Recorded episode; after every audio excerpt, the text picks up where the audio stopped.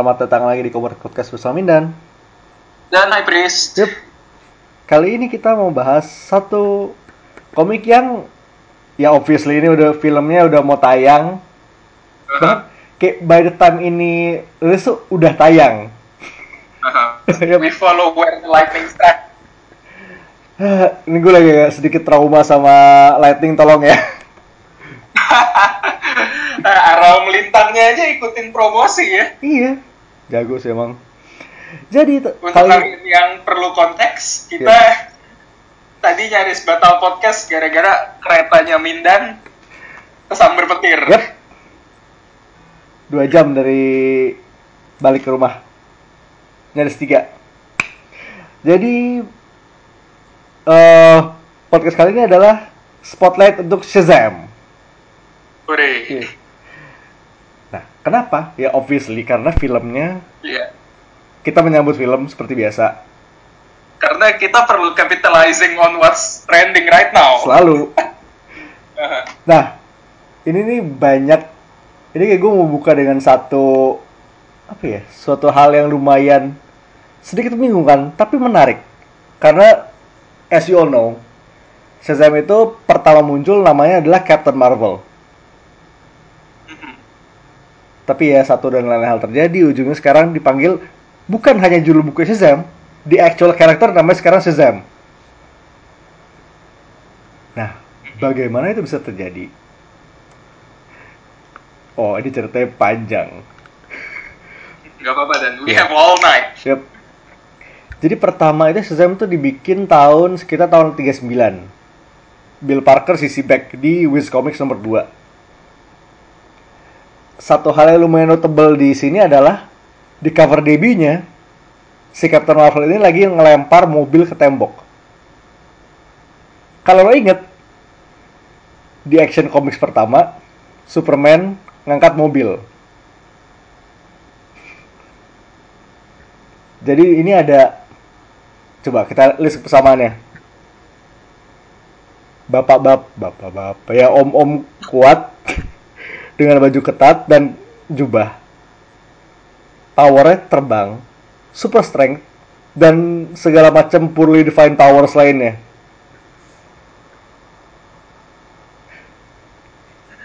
Oh, dan ingat arch nemesisnya itu sama-sama saintis botak.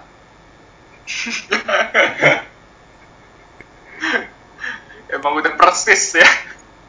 Nah, di sini pokoknya intinya Shazam sama Superman, eh, Captain Marvel sama Superman itu head to head di pasar komik pada saat itu.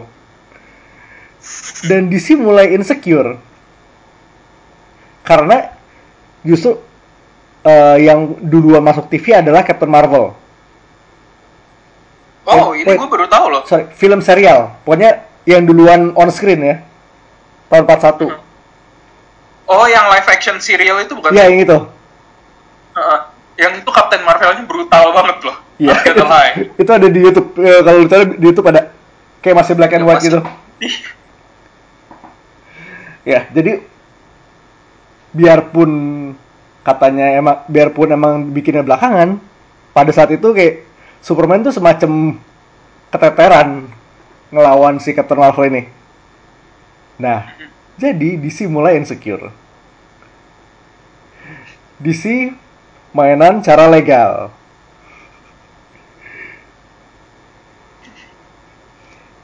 Intinya di awal tahun 40-an itu DC mau si Fawcett ini selesai apa stop bikin Captain Marvel, bikin komik Captain Marvel. Tapi sama si Fawcett ini kayak di delay, kayak di diulur-ulur, ulur-ulur trialnya sampai begitu pokoknya ini kasusnya kelar itu tahun 54. Fawcett udah nggak boleh bikin komik Captain Marvel lagi. Uh, Tapi tahun 50-an itu kayak superhero market tuh mulai kayak udah nyaris hilang lah.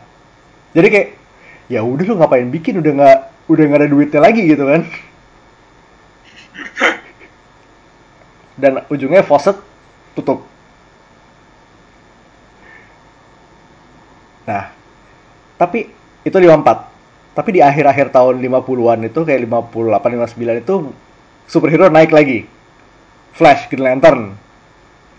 Dan tahun 62 as you all know Marvel Comics terbentuk.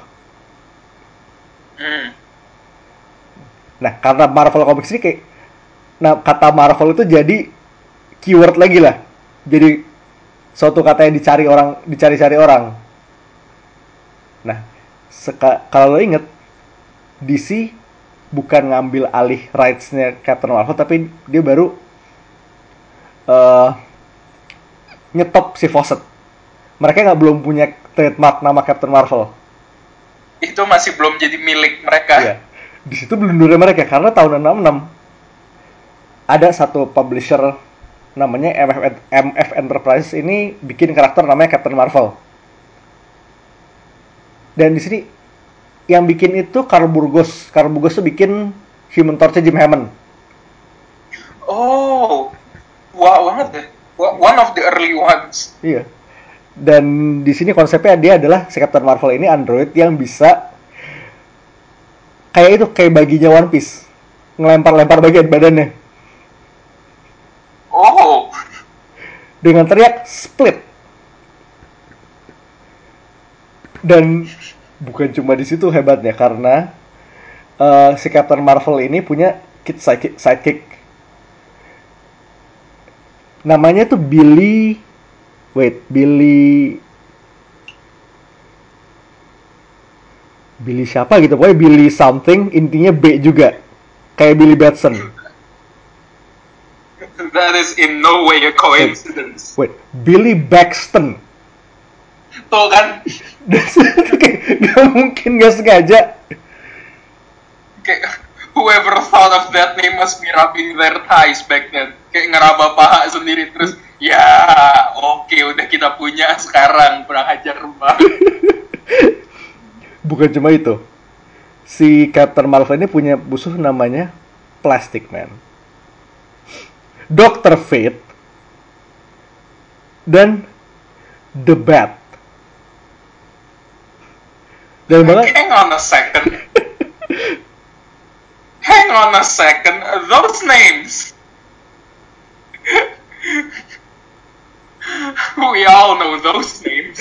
dan The Bat ini saking miripnya sama satu karakter ikonik lainnya publishernya minta publisher udah ngancem publish si MF ini buat plagiarisme oh dan ada eh, satu lagi nih karakter yang namanya Too Close to Comfort Profesor Doom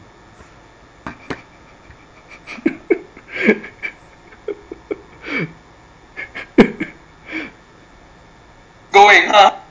Yep. Too close. Nah, oke, itu itu Captain Marvel ya MF. Eh, by the way, si Ca- Captain Marvel ini cuma tahan 9 isu. Nah, dari situlah Marvel mulai berasa lagi-lagi insecure. Out there, ada karakter yang berpakai nama Captain Marvel tapi bukan punyanya Marvel. Jadi akhirnya mereka ngambil alih trademarknya Captain Marvel dan dibikinlah Captain Marvel yang Marvel muncul tahun 67. Apparently What move? good move karena the character was born kayak excuse terbesar si Captain Marvel ini ada adalah ya buat ngejaga trademark itu. ya quote unquote dibikin auto spite gitu loh. Kayak lo mau nyimpen username Twitter. Diparkir dulu. Jangan asal lepas aja. Yang Tahu-tahu penting udah jelas punya lo. iya. Masalah dipakai apa enggak ntar. Tapi ini akhirnya dipakai. Nah, Eh, si Fawcett ini kayak tahun 60 70-an itu balik. Dan karena Captain Marvel udah kepake Marvel, mereka nggak bisa bikin buku Captain Marvel. Jadi yang mereka lakukan adalah legal rights license-nya si Captain Marvel slash Shazam ini di license lah ke DC. Nah, di sinilah kita mulai karena mereka nggak boleh pakai nama Captain Marvel. Akhirnya di bukunya, ini kayak judul di judul nggak boleh, tapi nama karakternya at the time itu masih Captain Marvel. Di judul buku-bukunya dipakailah Shazam. Itu kayak dari komik sama series TV-nya juga semua pakai Shazam.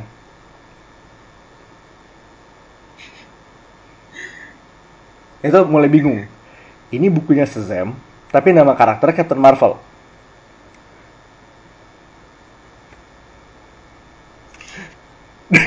Dan nih buku aw awalnya tuh si komik pertamanya si Shazam setelah di Fawcett dikasih ngasih rights ke DC adalah judulnya Shazam The Original Captain Marvel. Oh, Subtweet. Tapi itu cuma tahan 14 isu. Dihajar legal dihajar sama legalnya Marvel. Jadilah Shazam the mightiest the world's mightiest mortal. Dulu keren. Dan emang jadi nama jadi nickname sampai sekarang. honestly that sounds much much better. Karena yang judul awal tuh spite banget. Uh, Nah, pokoknya sampai sekarang pokoknya ini kurang lebih kayak lo dikasih kayak 40 tahun. Si Captain Marvel DC ini disebut Shazam. Orang tahu dia sebagai Shazam. Nah, akhirnya 2012 DC said fuck it. Sekarang nama karakternya Shazam.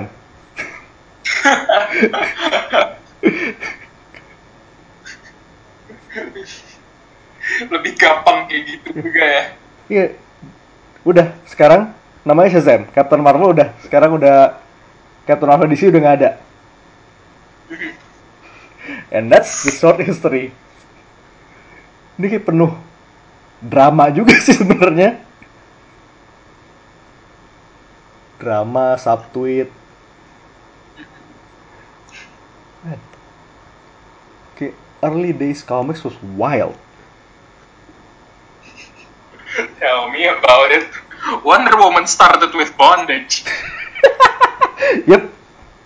Itu ya itu That's a tale for That's a another story day. for another time.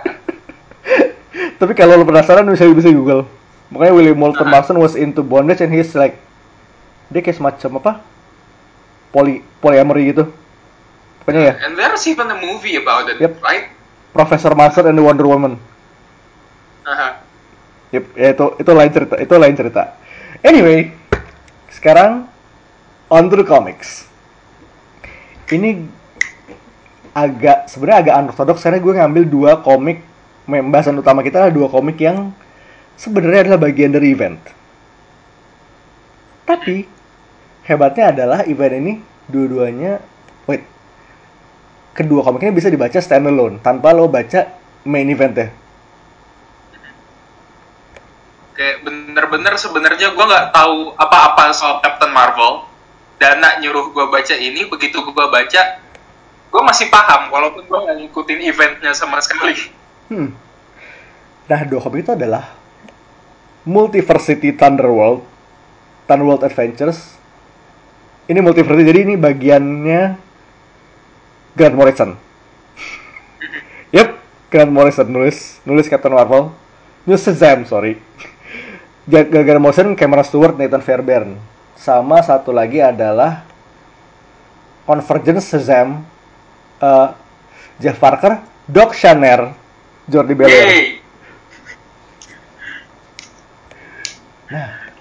pertama dari Thunderworld eh ya Thunderworld ini intinya itu multiversity itu kan saat kebanyakan di, terdiri dari one shots tiap one shot tuh dikasih ngelihat satu earth di multiverse.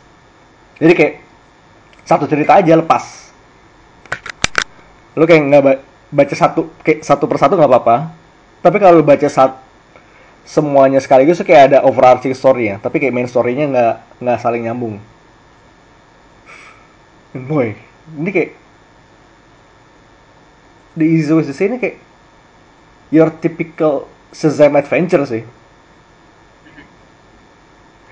Ini kayak kayak abis baca ini tuh gue langsung nanya ke diri gue sendiri kayak kenapa gue nggak pernah baca Shazam kayak this is the kind of light-hearted adventure I always like dan tambah kayak Hmm? lagi artnya si Stuart. siapa di sini tuh Stuart. ya artnya tuh di sini simple dan gimana ya very cartoon like Kayak- Ini kayak Saturday morning cartoon Shazam gitu.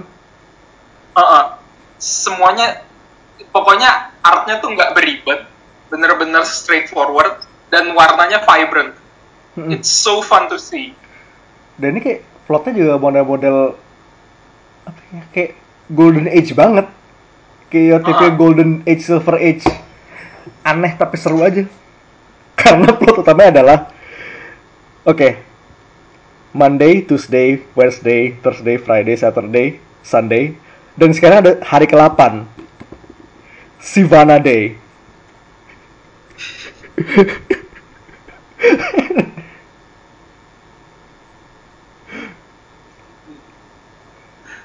it's just so weird it's fun India di sisi di sini Sivana tuh menggunakan satu hari tambahan itu kayak buat menyerap magicnya Rock of Eternity or something pokoknya intinya it's magic. Kayak gua harnessing the power of rock, Eter- eh, rock of eternity itu kan ya? Iya. Dengan nambah satu hari di dalam satu minggu. Like ini bener-bener plot komik eh plot plot kartun tahun berapa gitu? Kayak now I can I can foil his day by adding another day. Dan ini ini Grant Morrison sendiri kayak udah par for the Iya. course dia banget. Uh, nah dengan harnessing the power of Rock of Eternity inilah si Sivana ngasih power ke ketiga anaknya. Dan oke eh, Captain Marvel dan keluarganya transfer dengan teriak Shazam. Di sini anak-anak Sivana transfer dengan teriak Sivana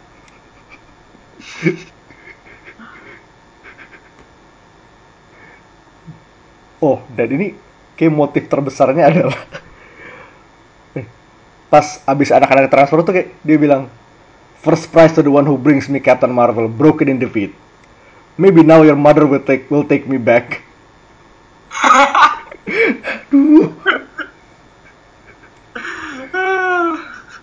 Menyedihkan tapi I like that kind of humor it's fun nah sementara itu di Fawcett City itu oh iya eh Fawcett City itu nama jadi Fos publisher Fawcett itu jadi nama kota hometownnya Billy sekarang nah jadi di, a nice trip Iya. Minimal di Fawcett itu kayak time quake di mana terus kayak segala macam history nyambung jadi satu. Ini kayak satu panel tuh ada ada caveman, ada Indian naik kuda, ada biplane, ada dinosaurus, ada space marine, sama ada eh, art koran headline-nya Man Walk on Moon. itu kayak berbagai macam era udah tergabung di satu panel Iya. ya, itu kurang eh, itu kurang komik booky sama Saturday morning cartoon apalagi itu ada yang naik sepeda rodanya gede di Iya. depan itu loh ada, ada yang naik penny parsing. Dan kalau lu pikir tuh gak bisa lebih kartun lagi, si Billy ini ketemu dirinya sendiri dari mas dari keesokan hari.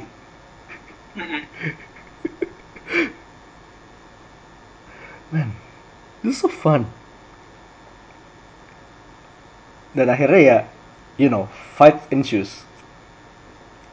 Shazam sendiri lawan Sivana.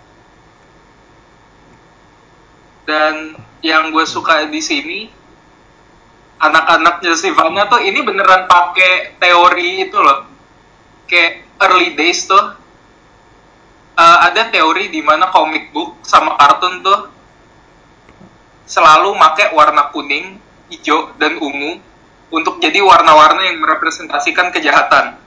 Gue suka di sini anak-anaknya Sivana tuh bajunya warnanya itu kuning, hijau, Hmm. sama ungu. Iya iya itu nice touch. Dan itu kayak emang warna-warna tipikal villain banget sih kalau kalau lo track back ke kayak komik tahun 60 70-an tuh pasti warna-warna begitu. Ya kayak dulu tuh villain yang lumayan gede ya Sinestro kan bajunya kuning. Terus Hulk zaman zamannya dia dianggap menace ya warnanya Hijau. hijau. Ini ungu tuh Doom kayak hijau. itu ungu tuh ya kayak se- sekarang seberapa banyak sih film yang warnanya ungu? Kayaknya banyak banget. Thanos ungu. Off the top of head, Kang Kang juga ungu. ungu. Uh, Wait, Megatron sempat berapa kali ungu? Kang itu bajunya hijau, helmnya ungu. Nah, double. Ya udah. Pokoknya kalau lu mau jadi villain tuh warnanya harus antara warna itu dan bikin senabrak mungkin. itu dia. Oh, dan di sini Sivana nggak sendiri. Dia punya Legion of Sivanas. Dan ini bentukannya juga ajaib semua. Ini tuh ada satu Sivana bentuknya ular, kayak ular pakai kacamata, terus kayak pakai lab coat. Ada vampire Sivana. Ada Sivana jeng Luchador sih banget. ada luchador Sivana yang buff ada eh Sivana jenggotan pakai kacamata hitam oh and better yet kayak di scene berikutnya Sivana ngomong sama Legion of Sivana itu ada yang persis Mark Strong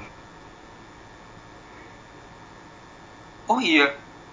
yang kemarin gue liatin kayak ada satu yang pakai kacamata kacamatanya transparan dan lebih rea- kayak style agak realistik gitu Oh iya iya iya iya. iya. Tell me that's not Mark Strong. Gak salah sih. Terus ini gue baru inget si Vana yang kumisan itu jadi kayak gitu ya. Walter White. Aduh, ya juga sih. Oh, man. Nah, intinya Shazam sendirian sedikit kesusahan melawan tiga orang Sivana. Datanglah Mary sama Freddy, Captain Marvel Jr. Dan di sini satu ini satu sini si Freddy ini nipu si pokoknya anak Sivana yang cewek gue lupa namanya. Jadi si si anak Sivana yang cewek ini kayak nyoba sedus si flirting sama Freddy. Terus kayak oh gitu kayak dia dia, dia playing along. Terus kayak You have to tell me your name. I need to know the name of the most amazing girl in the world. My name Beris Georgia. Georgia Siva. Nah, inget lo mau Sivana transform balik lagi. Kayak that, itu gerak kayak genius move banget gak sih? Iya. Oh, dan lo pikir kayak tiga anak Sivana superpower itu threat, the only threat? Enggak. Ada The Monster Society. Ya, kayak literally kayak straight out of kaiju kaiju movie. Kadal Ini gede, bener-bener giant man, robot sama giant bug. itu kayak beneran komik buki banget gak sih feelnya? Lo kayak kalau diminta tip nyebut empat tipe monster raksasa itu kayak itu seenggaknya kayak top 5 top 10 lah. Mm-mm. Tapi mereka punya backup. Mereka punya Lieu- Lieutenant Marvels. Yang salah satunya adalah si Toki Tony. Macan ngomong. Kayak anthropomorphic tiger. Maskotnya itu ya, Frozen Flakes. Wait. Cornflake bukan sih? Bukan si Tony Tiger itu kan? Iya. Tony sama Tony kan Iya. beda tipis. Iya, beda tipis. Beda tipis banget. Uh, men ini ini kayak pure fun dan pada akhirnya tuh kayak si Sivana juga berubah jadi ini kayak monster black, black Sivana. ini kayak monsters gitu. ini kayak lo gabungin Black Adam sama sama itu height heightnya League of Extraordinary Gentlemen ah iya nggak salah sih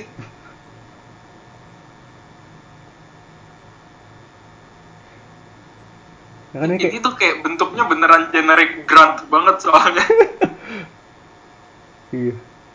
Dan ini emang kayak pure fun. Kayak lo nggak tahu apa-apa tentang Captain Marvel tuh kayak lo masuk sini, oke, okay, just playing along. Dan itu kayaknya emang salah satu strength-nya Shazam sih kayak dibandingkan superhero-superhero lain kayak mereka Avengers-nya kayak mayoritas tuh lebih aneh, lebih seru deh kayak superhero banget gitu loh. Bahkan dibanding Superman. And in a way kayak emang make sense karena dia anak kecil yang berubah jadi superhero. Jadi kayak what kid hasn't thought of it kayak lo pas kecil pasti pernah mikir gimana kalau gue jadi superhero. Jadi kayak Shazam ini ya pembuktiannya kayak gini gitu loh. So fun.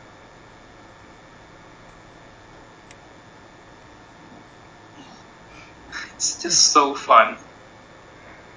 Nah, terus kita onward ke Convergence Shazam.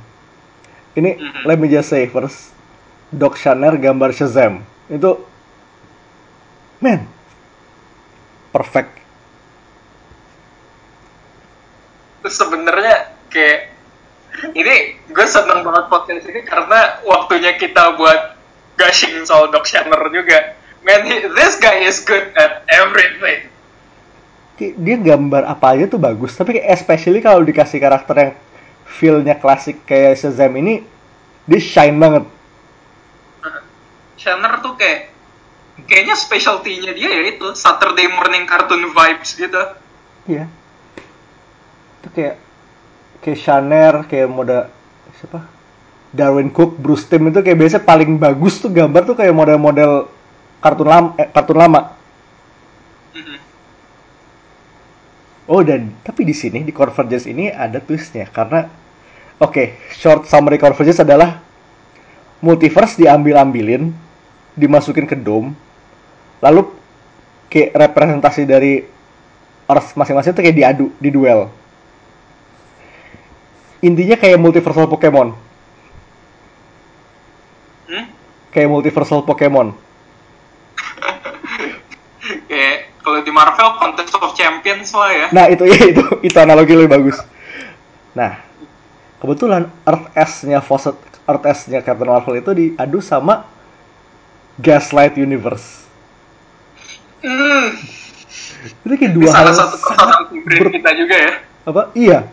Itu kayak sangat bertolak belakang.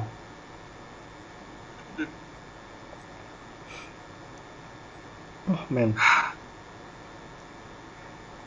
tapi intinya pertama tuh sebenarnya bukan cuma urusan berantem sama gaslight doang karena di sini tetap mereka harus nge-stop skimnya Sivana.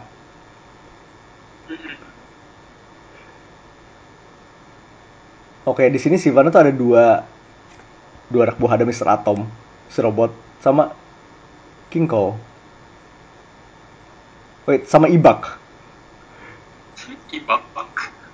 Ibak ini model-modelnya kayak Shazam juga. Jadi nyebut Ibak dia bisa berubah berubah balik.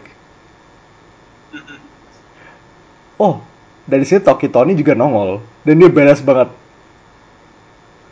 Karena di sini tuh si anak-anak si Freddy, Mary sama Billy itu ditangkap sama Sivana yang nyelamatin Toki.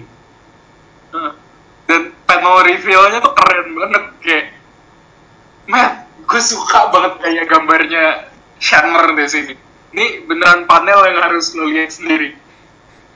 Kayak you can see the smug face of a tiger. Dan inget, ini macan pakai jas. Uh -uh. Jas dan dasinya polkadot. Uh, itu kayak uh, ini Tony ini kalau muncul di Foster's Home for Imaginary Friends Kayaknya gue gak akan nge. di sini kayak Mana di dalam Karena... bahkan kayak di lihat dalam standar ceritanya Shazam yang emang ajaib tuh kayak ini apa macan ngomong pakai baju Dan bajunya tuh kayak dia pakai jas hijau kotak-kotak sama dasinya polkadot. dan nyeker. Heeh. Kalau lu bilang ini maskot asuransi, gue percaya sebenarnya. Iya nggak salah sih. Oh dan ini pas akhirnya keadaan mulai berbalik dan si Billy bilang Shazam, berarti transformasinya dikasih satu satu setengah halaman. It's so damn cool, not gonna lie. Ini kayak ada satu Billy kesambar petir dan kayak petir itu berbentuk siluetnya Shazam. Heeh. Ini kayak bahan lock screen HP banget Iya. ya sih?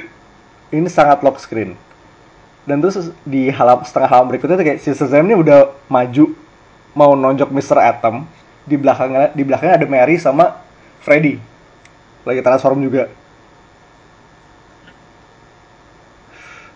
uh man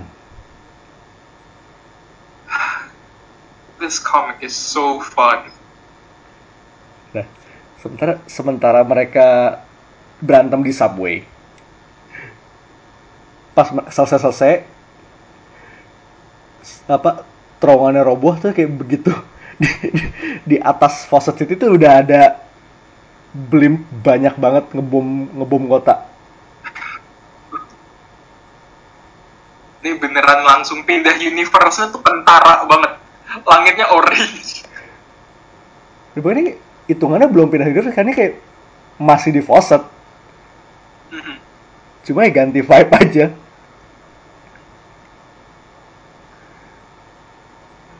dan di situ ada dua superhero lain di Fawcett namanya Bullet Bullet Tears pokoknya Bullet Man Bullet Girl Itu bajunya apa banget gak sih? sebenarnya pakai baju tuh gak ada nothing special tuh cuma mereka pakai helm bentuk peluru bentuk conical gitu. Mereka pakai polo shirt sama speedo. Terus basically. Pakai helm peluru. basically. Oh dan pertama ya ya? Ini kayak if you have no idea oh kayak lo nggak tahu mau jadi apa pas Halloween night, this is a throwaway last minute costume. Oh, dan pertama pertama kali si Shazam datang nge-scouting ke Earth sebelahnya, itu dia sudah dihajar flamethrower sama Batman yang pakai ini kayak Victorian era Batwing, blimp, blimp terbuka pakai flamethrower. Ini yang genius dari sini adalah ini sama sekali nggak ada logo Batman-nya ya, blimpnya. Cuman karena F, eh, ada api dari bawah dan Batman-nya commanding di depan, siluetnya dia tuh kayak kena ke atas balonnya, terus bentuknya jadi kelelawar. Man, that's a stroke of genius. dan kalau dan ini jeniusnya lagi adalah Shazam kena jebakan Batman betul jadi sebenarnya si Batman ini kau kayak blimpnya terbang dia ngejar dia kejebak di antara dua Tesla coils.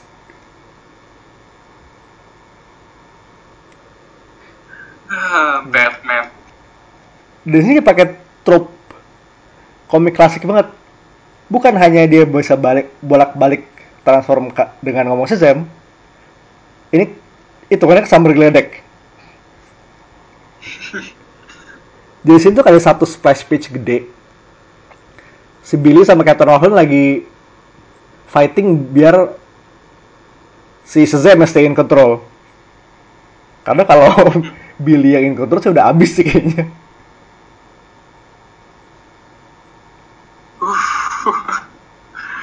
Man, this comic is so fun. tapi di sini kayak apa ya itu tipikal hero sebelum Alliance berantem dulu berantemnya udah lewat mereka ketemu Dome kayak masuk ke sewers buat ngehindarin Dome itu terus kayak di, di gotnya ketemu itu uh, name? Killer Croc men Uh, killer croc-nya di sini keren.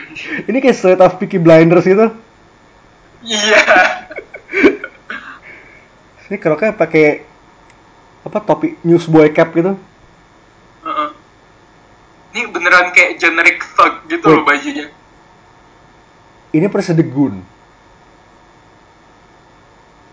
Oh. Oh ya, dia emang rock. The Gun tapi reptil.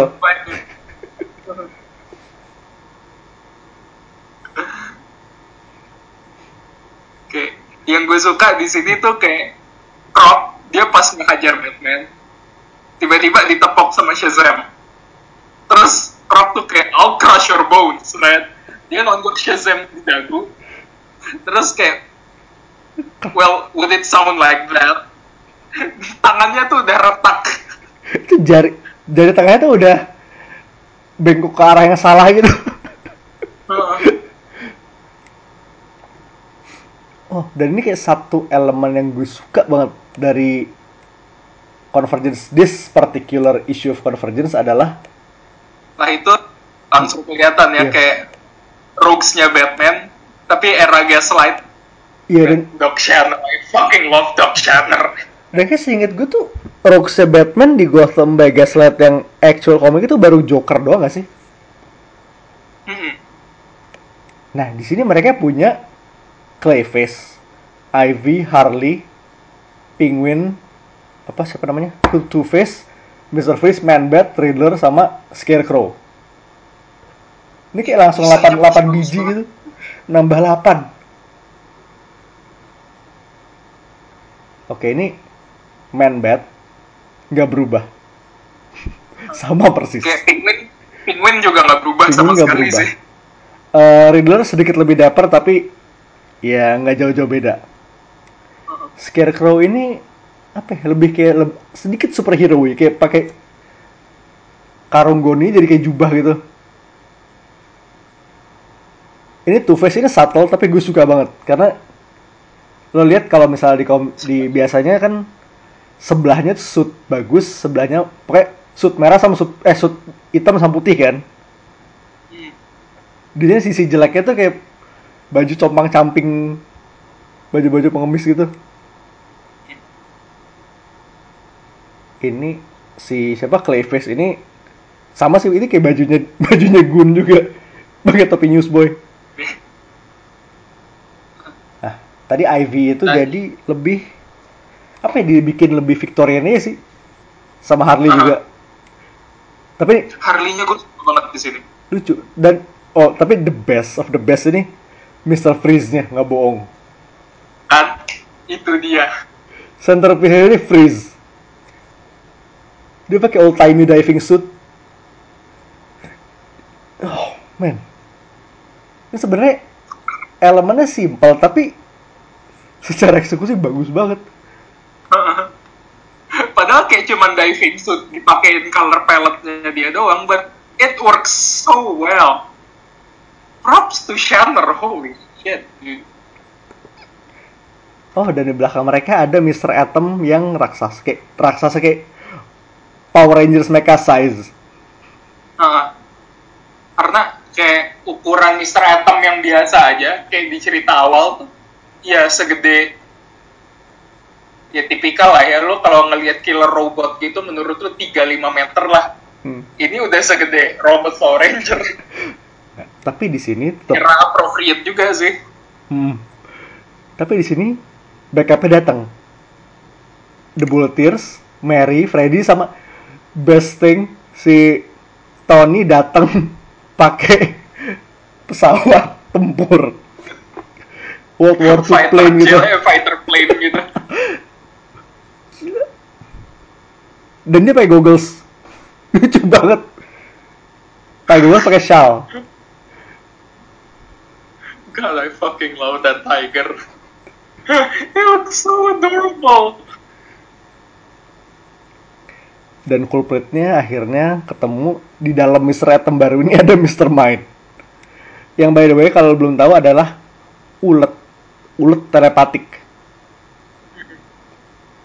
Dan ini kayak bukan ulet serem, ini kayak ulet kartun.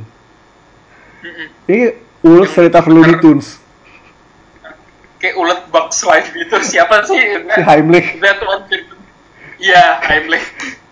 Ini kayak Heimlich lo, kal- lo kalungin radio. Dia ngomong pakai radio itu kan. Iya. Itu concern. Ya, Dia selalu pakai punya radio itu. gue pertama lihat dia tuh di Justice League Action soalnya. Ah iya. Makanya nih lu lihat di Jel Action kayak lu kira ini kayak paling Kejar itu biar lucu kan? Oh enggak. Emang kayak gini bentukannya dari dulu. Kayak nerdy caterpillar gitu. It's so adorable.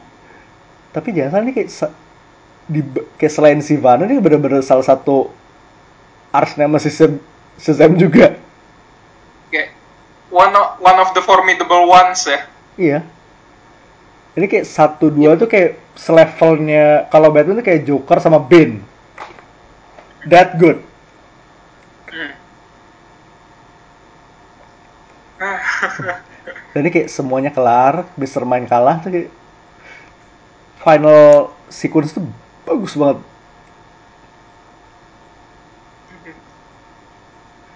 Ini kayak satu page sendiri di mana Shazam Family, Brutus sama si Tony terbang doang. Kayak, In the sky again with, my best friends, with my family. Man, Ini tuh kalau bel- be- eh, title sama word balloons-nya lu hapus, lu clean up, bahan lock screen juga lucu banget. Kayak itu emang satu overarching timnya Shazam sih kayak wholesome-nya itu kelewatan. Ah. Man, I've been messing up. Men, gue juga sebenarnya belum terlalu nggak belum pernah into Shazam banget tapi kayak abis dan gue sempat baca dua title ini pas mereka pokoknya at the time of release terus kayak ngebaca ini sedekat kayak deket-deketan tuh kayak man this is good. Mhm. Buku Shazam pertama yang gue sentuh tuh nanti kita masukin ke belakang ya? eh, ya agak-agak belakang. tuh eh, Power of Hope. oh that's right. Oke tapi itu bentar ya karena ada satu lagi nih kayak semacam bahasan semi main karena masih ongoing juga sih. Yang adalah Shazam ongoingnya Jeff Jones sama Dale Gilsham Ah. ini baru jalan 4 isu. As of kayak as of minggu lalu 4 isu. Mhm. dan ini tuh ngelanjut dari Shazam New 52 yang itu ntar kita cover juga. Intinya di sini Shazam udah ber family-nya udah berlima. Eh lima sorry enam. Mhm. ya enam total berarti ya pokoknya eh, foster family yang di film yang lo tahu? Dar- Darla Freddy Pedro Mary sama satu lagi Eugene. Ah iya, itu Korean or Chinese sih? last name siapa sih? Tunggu. Was it Chiang? Chiang Chiang bukan sih? tunggu harus gue double check dulu. Karena gue cuma inget Eugene doang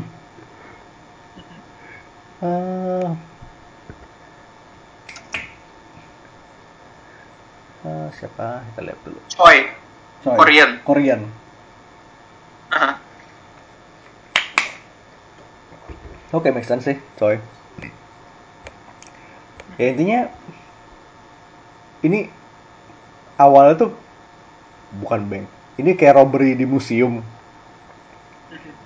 Terus pas apes banget mereka ngerampok pas field tripnya Billy. Billy sama Sekeluarganya Freddy itu. ya? Iya. Aha. Terus kayak bener-bener mereka kayak datang semuanya. Ini hilarity ensues banget sih waktu di sini. Slapstick banget. Heeh. Ini kayak ada satu satu sih kayak si Freddy ngelempar satu perampoknya ke Pedro. Dan si Pedro kayak ngegebuk sampai kayak baseball gitu.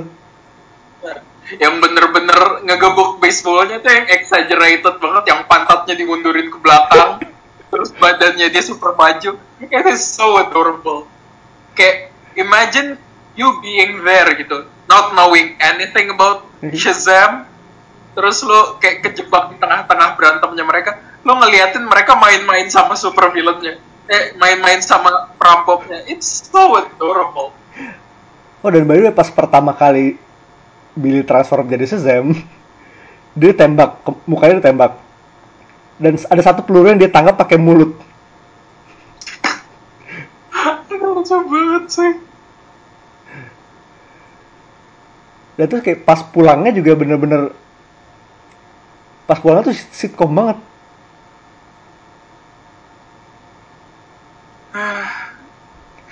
Ini sebenarnya yang lucu banget tuh yang waktu mereka di interview sama polisinya. Yang kayak ditanya oke so who are you guys? Who are the eh, who's the leader? Mary sama Billy berantem. Kayak I am. terus yang lain tuh kayak gue yang paling kuat gue leadernya. Terus enggak gue duluan nyampe sini gue leadernya. Terus pas mereka berantem polisinya kayak gue lapar nih kita bilang aja Superman ya yang ngurus terus pas iya terus pas pulang tuh dinner time conversationnya juga ngomongin soal itu. Terus kayak Oh yeah, that new superhero team showed up. New superhero team, the Thunder Squad, they're badasses. Terus si Freddy, itu Pedro. Terus Freddy nyentuh lagi, they're badass, but that's not most definitely not their name. Could be. Terus si Eugene kayak, the coolest one gede silver and has like total command of electricity. He can talk to machines.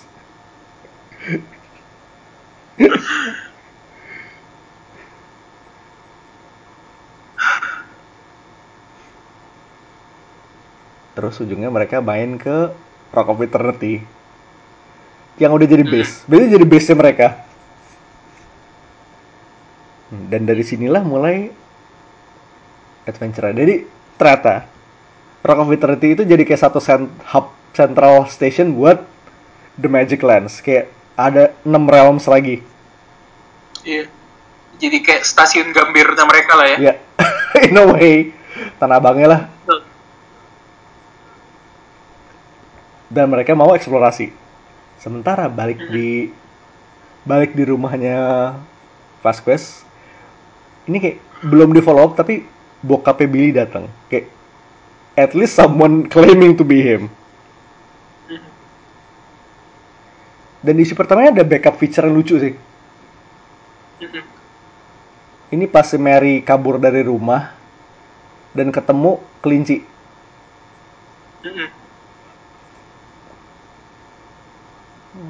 Ini yang gambar tuh eh, artis Jepang ya? Namanya siapa sih? Eh Mayo Senaito, namanya Jepang. Iya, gua, gua kira pertama Gurihiro kan karena gua nggak ngelihat namanya. Tapi nyaris kayak style mirip dan ya tipe-tipe lucu-lucu Jepang gitu. Heeh. Wholesome kayak itu kayak emang the keyword for Shazam sih emang kayak as a whole. Jadi di Magic Land. Jadi bener, tadi pas stasiun gambirnya Magic Land tuh kayak inget Billy masuk ke Rock of itu naik subway. Dan itu kayak jadi ada magical trainnya.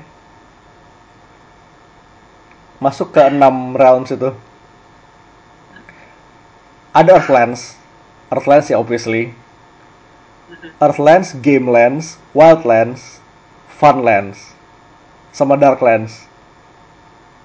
Ya kalau ibarat kalau di Marvel tuh kayak Nine Realms lah. Pretty much. Nggak salah sih, itu analogi paling tepat. Nah meanwhile, elsewhere, nongol lah lagi Sivana.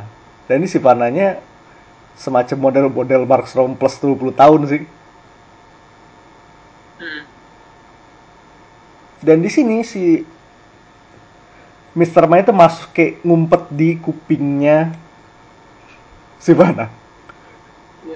Dan ini nggak selucu yang gambar sama Shanner. Holy shit. Ini tuh kayak ulet yang di Shanner tadi sebulan begadang. Ini kayak sketsanya Shanner. Lu kasih ke HR Geiger yang ngedesain alien, terus didesain sama dia. Karena ini aja kakinya bentuknya kayak pincer serem banget terus kayak emang satu hal yang bisa lo main-main dari Mr. Main sih kayak basic desainnya oke ulet pakai speaker. Tapi apakah uletnya lucu atau dibikin serem itu terserah artis ya. Terserah mood ceritanya. Dan di situ kayak bener-bener jelek banget. Jadilah mereka kereta pertama ke Funlands. Suatu tempat as name implies is fun.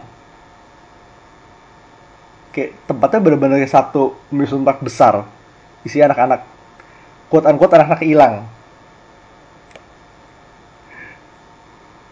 Dengan leadernya King Kid. Tapi apakah ya ini kayak Neverland. What happens to the kids above 18 oh you'll have to see.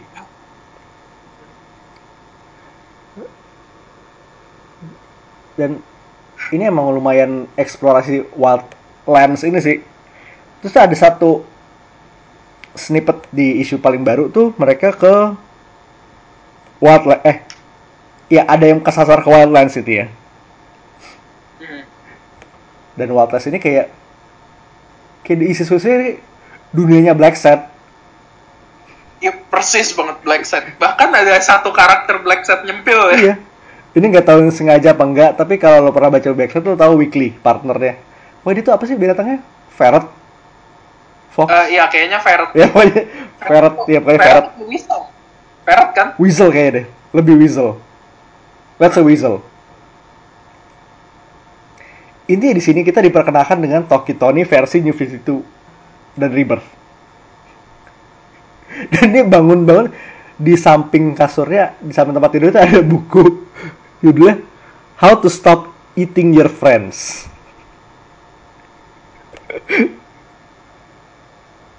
Dan itu buku terlarang. Iya. I wonder why.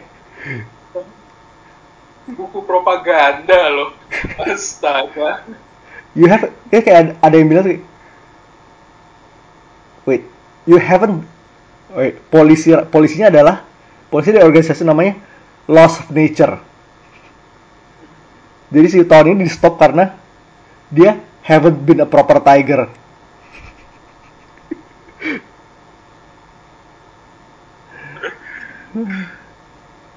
Dan terus selain itu ada Tis Black Adam. Jadi intinya ini kayak semua satu mitologinya Shazam nih kayak mulai pelan-pelan dibalikin ke continuity utama. And so fun ini sebenarnya lo bilang pelan-pelan juga nggak pelan-pelan banget sih. Ini in the span of four issues nih. Kita udah nyampe sini. Man. Iya. Karena sebelum kayak se seinget gue sebelum wait eh tar nah kita masuk ke side recommendation. Tadi sempat dibahas. Tapi gue mau gue mau mundur agak dikit dulu ke awal New 52 lo kalau lo inget tuh di awal-awal Justice League nya John sama Jim Lee itu ada backup feature Shazam Jeff Jones di Gary Frank. Itu kayak kurang lebih ya adalah plot filmnya Shazam. Dia kayak gue belum nonton jadi gue nggak tahu. Jelasin Iya. tadi apa ya? Gue bilang kayak 80% diambil dari situ. Kayak lo tinggal lo ilangin Black Adam dan tambah kayak elemen-elemen lain lo udah punya plot film ya. Jadi kayak gue pengen rekomendasi ini awalnya. Tapi kayak abis gue baca lagi kayak abis gue nonton lah ya mirip banget. Tuh kayak gue takut agak-agak gue bakal ngasih terlalu banyak plotnya. Semirip itu. Tapi it's a good thing karena ini emang introductory story bagus banget kayak satu hal yang sayangkan adalah cuma kayak setelah cerita itu selesai Shazam kayak total hilang dari peredaran cuma muncul di Convergence Multiversity sampai tahun la akhir tahun lalu pas Shazam yang sekarang muncul sayang banget Jadi kayak selama rebirth dia hilang ya, baru nongol kemarinan. Iya baru orang kayak baru setengah tahun balik kayak full time balik. Tapi kalau gue gak bakal ngasih banyak tapi ini kayak sebenarnya backup backup backup featuresnya dikumpulin jadi satu cerita TPB size lah dan itu bagus banget. Ini kayak mas pas banget buat stranger yang lo kayak biarpun tadi kita udah bilang lo baca Shazam tuh kayak baca aja tapi kayak kalau emang lo pengen tahu originnya dari sini dan da dari situlah si Jones ini nge-build series Shazam yang current. Kayak nyambungnya pas. Kayak nyaris gak ada nggak ada selang gitu. Langsung ya, halus itu ya. halus banget. Nah dan ini tadi satu buku. Buku Shazam pertama si abang. Shazam Power of Hope by Alex Ross sama Paul Dini. Ini kita sempat touch bentar pas episode Kingdom Come nggak salah ya yang apa storybook storybook superhero DC itu Ya, itu beneran abis kita podcast King- Kingdom Come, langsung gue baca itu. nah, It's kayak ya starting point yang bagus juga kalau lu pengen tahu karakternya si, si Shazam ini dan siapa. Billy ya karena di sini itu dia eh, seperti kita bilang formatnya storybook kayak lebih dominan ilustrasinya and boy ya men Alex Ross Mhm. kayak tiap halaman tuh paling kayak nggak ada kayak satu apa dua panel doang maksimal Kayak ini tuh beneran it doesn't belong eh, kayak lu baca ini tuh berasa salah. It doesn't belong in a comic book. It belongs in a museum. dan kalau pernah lihat bentukan bukunya emang ini bentukan buku gede kayak coffee table book Ah, for good reason iya banget. lo nggak bakal puas baca ini cuma dalam ukuran komik biasa Iya. Dan ini kayak sidebar dikit. hmm? baju saja bajunya Shazam di Alex Ross tuh baju Shazam favorit gue karena bener-bener era pertamanya Sh- Shazam bajunya tuh bukan baju spandex kelihat kayak baju yang dikancing ke samping gitu kayak jaketnya Rocketeer ah iya itu kayak emang feelnya emang. 40s banget sih. Uh, tapi di sini kayak it's berhasil dia modernisasi segitu demikian rupanya dan jadi bagus banget. Uh, ini kayak nothing against the current spandex system tapi kayak eh look yang dulu tuh ikonik banget. Kayak lain lain dari yang lain kalau sekarang ya semacamnya quote unquote mirip kayak pasaran. Tapi dulu kayak gue nggak bisa nyebut karakter komik lain yang pakai eh, baju kanjing ke samping itu selain Rocketeer sama Shazam. Iya kayaknya iya kayaknya bener deh cuman dua itu doang yang gue tahu. Shazam sama Rocketeer. Tapi yang gue suka dari Power of Hope ini adalah mereka explore kayak the kid side kayak inget, inget Billy is a kid Mhm. dia bisa empathize sama anak-anak kayak penderitaan anak-anak lebih ba- lebih baik daripada superhero lain. And it shows karena di sini plot utamanya adalah dia da- ngedatengin satu rumah sakit anak-anak dan kayak bonding sama anak-anak di situ. Kayak no big superheroics, no big villains, nothing kayak cuma just a kid in an adult's body hanging out with kids dan ketika approach dengan bo- badan Shazam nggak nggak efektif dia tinggal berubah lagi balik jadi Billy Kayak itu satu hal yang sebenarnya gue nggak akan pernah kepikir. Itu satu hal yang bahkan Superman pun nggak bisa melakukan. Man, Shazam is so pure. itu dia kayak pure banget dia. Kayak even more so than Superman possibly. Karena masih bocah. Ini dan ini side recommendation yang mungkin sedikit melenceng tapi kayak theme-nya tuh masih sejalan. Ada Wonder Twins. Ini Wonder Twins recent Wonder Comics. Ah, Ini fun banget. ini lebih leaning ke itu ya. Slice of life superhero dramanya Uh, dan yang nulis tuh si Mark Russell. Ya yang Ya. nulis Flintstone. man itu Flintstone tuh harus juga bahas kayak someday. Iya. Mark Russell Karena Flintstone man- sama, artis Flintstone itu. feels so good. Sama artis Stephen Byrne yang gambar di Power Rangers JL, JL, JL Power Rangers.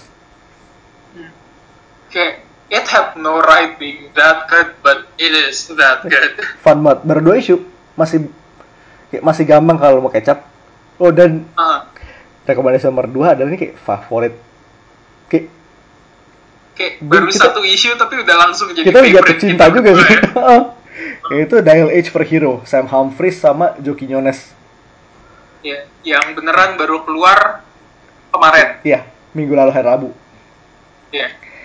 Ini ja- bukan yang New 52 ya, karena yang New 52 tuh take-nya jauh banget dari ini. Jawa tapi tetap bagus tapi jauh lebih horor Ah, itu kita bahas nanti. Nggak Karena bisa- Dial H for Hero ini eh, gampangnya di-describe tuh ya, it's basically Ben 10 but DC. iya iya Ya, yang ngerjain juga Man of Action kan ya, sempet. iya dulu sempat ada Mega Man of Action Ah. yang New 50 itu kemarin malah ya. Ah. bukan New itu kemarin tuh bukan Man of Action Oh iya itu ya. Oh Itu China salah salah yang. ya mungkin kayak yang sebelum sebelumnya kayak sebelum New 52 lah jadi intinya tapi konsepnya juga tetap Shazam banget bocah jadi superhero cuma ini kayak superhero nya banyak bukan cuma satu yang kemarin tuh udah bagus. Oh We're off to a strong start. ya eh, si jadi di isu pertama ini siapa? Miguel ya Iya Miguel. ya si Miguel ini cuma berubah jadi satu superhero tapi superhero satu tuh namanya Monster Truck dan di situ digambar kayak di scene scene di mana si Monster Truck ini nongol digambar Quinones tuh kayak persis kayak gambar-gambar 90s kayak tribute to Rob Liefeld Heeh. Ah, kayak Quinones tuh, tuh lo ngelihat artnya dia selalu smooth dan kelihatannya kayak luar biasa fun aja gitu loh. Kayak lo kalau ngelihat Howard the Duck tuh itu tipikal buku yang oh this is going to be cute. Tapi begitu dia gambar si PJ Dial Age for Hero kemarin, begitu halamannya Monster Truck, bus, lu muka lu berasa ditonjok sama Hulk. Beneran edgy banget ini. Kayak gue semacam sempet ngelihat dulu ke cover depan ini nggak ada artis lain kan Kayak makanya gue juga kayak ini beneran Quinones doang nih. Ternyata oh man, this guy's got range. Holy shit. ini tuh kayak dulu si Imonen gambar Next Wave ada satu isu di mana dia kayak quote unquote nyolong stylenya Daniel Klaus, nyolong stylenya style Mark Mignola. Dia kayak pokoknya yang bagian Elsa tuh Mignola banget kayak kalau kalau lo ngibul dan bilang itu emang beneran Mignola yang gambar gue percaya. sama tuh pertama gue baca next wave tuh gue ke Dana eh, gue sambil ngobrol sama Dana gue kayak ini Minyola kan nggak mungkin ini Imonen kan man so good Jadi kayak gambar empat kayak style dia plus tambahan empat style lain di dalam isu sa- satu isu yang sama.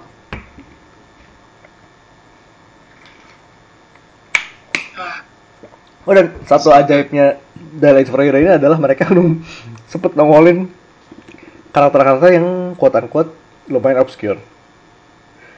Ada Angel and siapa sih namanya? Ape and Eh, Angel, Angel satu Gorilla something Eh, Pokoknya Angel and the Ape itu dia. ya kan. Ya. Yang intinya adalah pokoknya cewek sama gorila. Obviously. itu kayak gue pertama tahu Angel and the Ape tuh kayaknya dari Hellboy deh Tapi aneh banget kan tempat nemunya itu kayak memang pairing mena. Sama ada sniper car. Man, sniper car. Itu ages, man. Sniper Car ini kalau lo mau bilang tuh adalah eh Rick Jones-nya JL.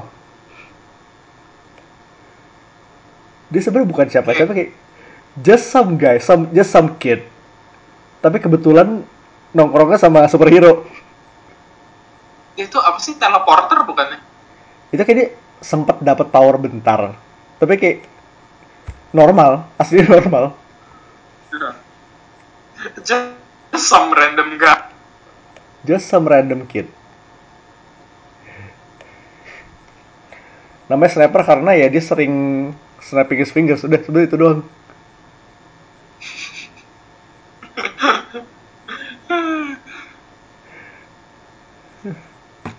Tapi ya, itu fun banget. Bener-bener asik. Huh, man. Dial H. Baru satu isu. Sangat mudah ngejarnya. Jadi kayak, Abis lo denger eh, abis lo denger podcast ini langsung baca dapat makan. dan sebenarnya kalau oke Quinones gambar monster truck kayak live gue penasaran apakah ber- berikutnya juga dia bakal gambar super superhero yang di summon hero dial sesuai stylenya. Men bayangin.